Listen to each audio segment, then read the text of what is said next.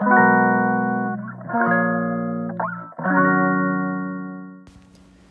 いこんばんは。第6回目の放送となります、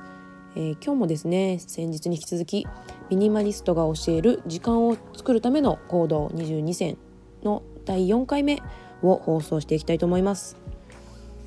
はい、えー、昨日はテレビを捨てるっていうところまでやりましたね。で今日は、えー、SNS をダラダラ見ないというところから、えー、始めていきたいと思います。これは私も賛成です、えー、SNS そもそもあんまり見ないんですがうんとたまにツイッターとかインスタの発信はあの定期的にするようにしてるので、えーま、自分が配信する時にちょっとついあのフォローしてる人の情報をバーって見ちゃう時があるんですけど、うんと、ツイッターとかインスタとかあとこれは SNS じゃないかもしれないんですけど Voicy を自分は情報収集として主に主なツールとして使ってるんですよ。でフォローしている人も結構たくさんいるんですけど、まあ、この辺の、えーとフォローしている人を定期的に見直してでこれはちょっとこの人の発信はなんかいつも同じようなこと言ってるなとかあんまり自分の興味ないことも発信してるなっていうふうに思うと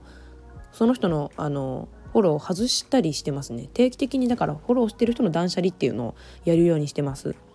で Voicy は私あの聞く時間を決めてるんですよ。毎日だいたい2時間ぐらいなんですけど夕方のあのちょっとある作業をする時間があって仕事をしに行くんですけどその時間にあの聞き切れるだけのフォロー数に収めるようにしてるんですよ。なので興味がある人は新たにフォローを追加したりするんですけどしばらく聞いてあのあこの人のうん発信はなんか自分のちょっとライフスタイルに合わないなとかちょっと自分の属性に合わないなとかいう場合はあの定期的にフォローから外してますね。じゃないとこの自分が作業する2時間で聞ききれなくなっちゃうのでこの自分の枠をまずまず先に決めちゃってこの情報収集する時間時間を決めてその中であの収集しきれない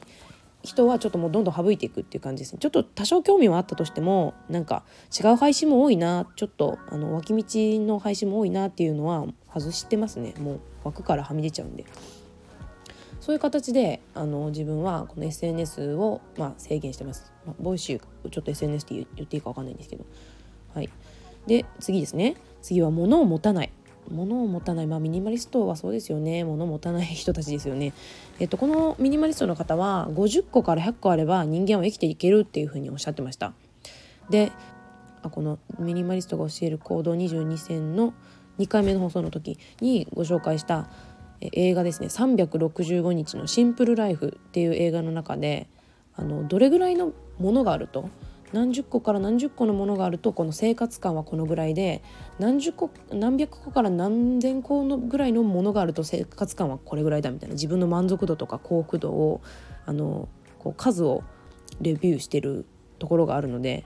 この映画ちょっと見るとそういうところもあの参考になるかなと思います。はい。で次ですね、えー、アプリを消す、えー、カテゴリー別に収納する。というのをお勧めしてました。これ私もやってますね。結構アプリ限らせてます。さっきと一緒であの枠をもう自分も決めちゃってるんですよね。あの自分があの見るアプリ使うアプリ。であ、あ自分は iPhone 使ってるんですけどこうスライドすると1ページ目と2ページ目っていう風にこうパッパって見れるじゃないですか iPhone。であの中でなんかたまにあの全部のアプリこう入れそのまま入れてるとあのででかいままのサイズ入れてるとこう 4, 4回か5回ぐらいこうスライドさせないと自分が見つけたいアプリ見つけられない人とかたまにいるじゃないですか。あれはすごい急いでる時とかあのイライラしそうっていうかなんか焦っちゃいそうなので自分はまあ、まあ、使わないアプリ消すのはそうなんですけどカテゴリー別に収納して旅行ビジネスみたいな感じでこうカテゴリー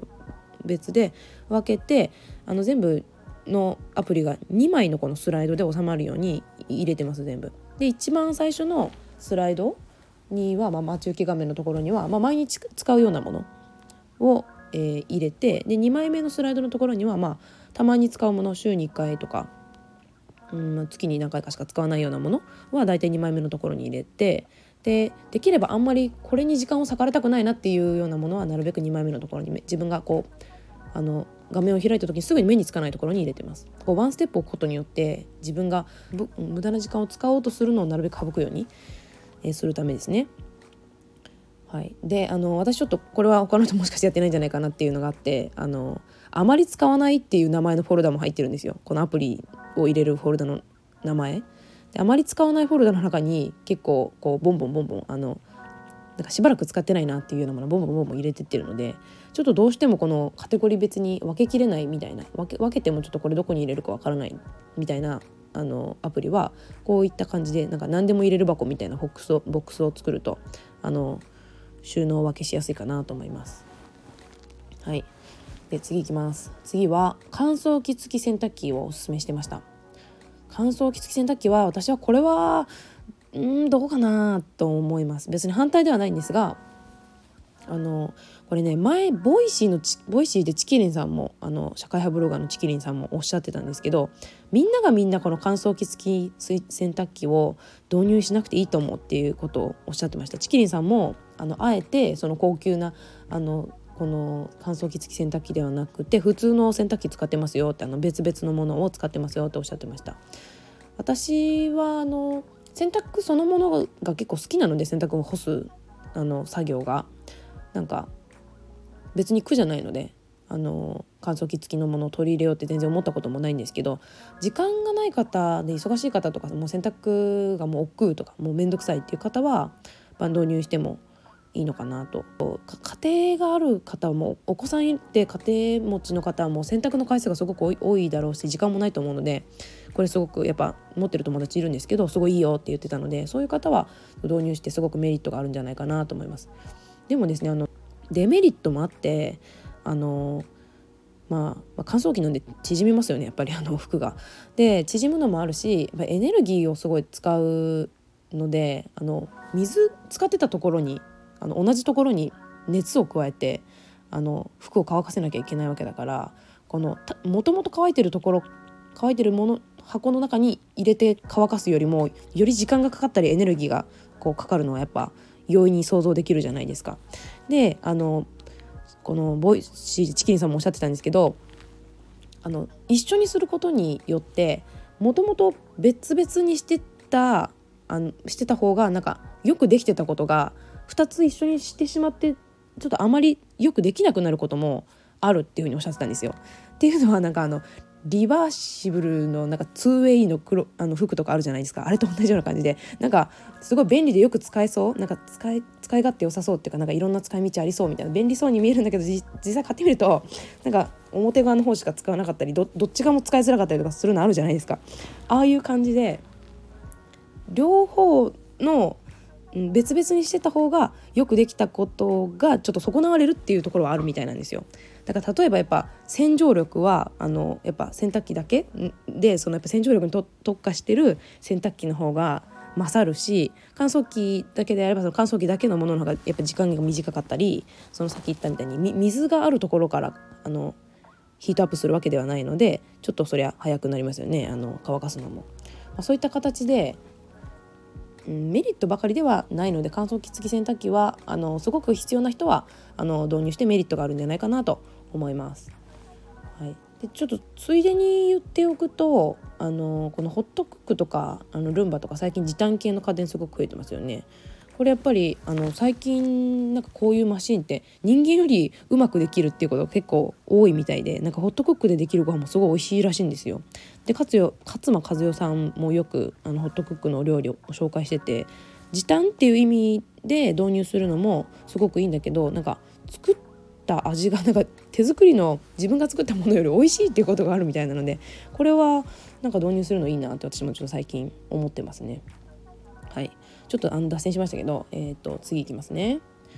はい、次は先人の知恵を学ぶ。自己流はダメだよっていうことをおっしゃってました。もうこれ本当に私もそう思います。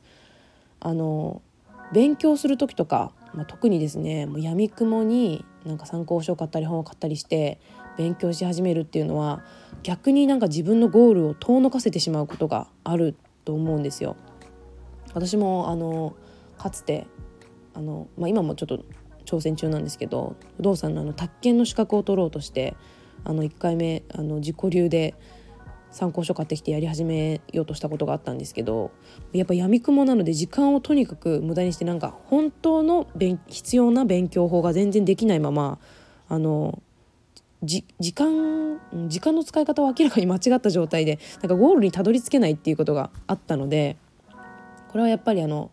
ちゃんとした情報今までこのや試験を受けてきて合格した人からの情報をちゃんと仕入れて勉強するっていうのがすごい大事だなと思いました。はい、で、えーとまあ、ちょっといろんな勉強法に関しても今後またあの別のあの放送で配信したいなと思います。でちょっと今日ちょっと11分過ぎてますけどちょっとも